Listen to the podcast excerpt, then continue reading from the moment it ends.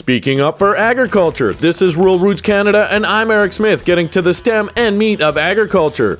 Over a dozen youth from across Alberta stepped up to the mic during the Alberta Young Speakers for Agriculture event at the Calgary Stampede to talk about many different aspects of agriculture. Evie Neubauer from the Medicine Hat area says it was important to compete in this event to help educate the general public. I feel like it is important to help people understand what farmers go through in their everyday to help feed the entire world. And I feel like the connection that people that live in the city is they don't even know where their food comes from as opposed to farmers and farm kids that they have to work on the farm every day. Kara Oosterhouse from Bow Island says an event like this helps break stereotypes.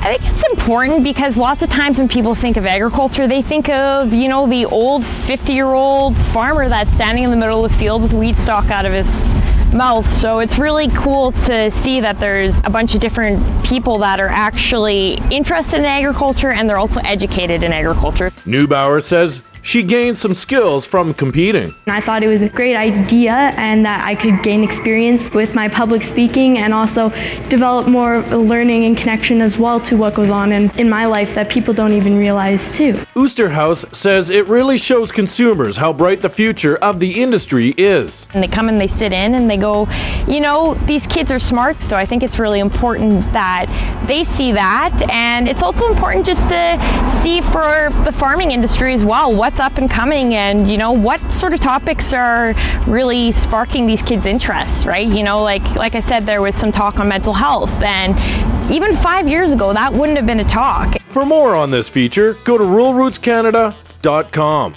for rural roots canada i'm eric smith getting to the stem and meat of agriculture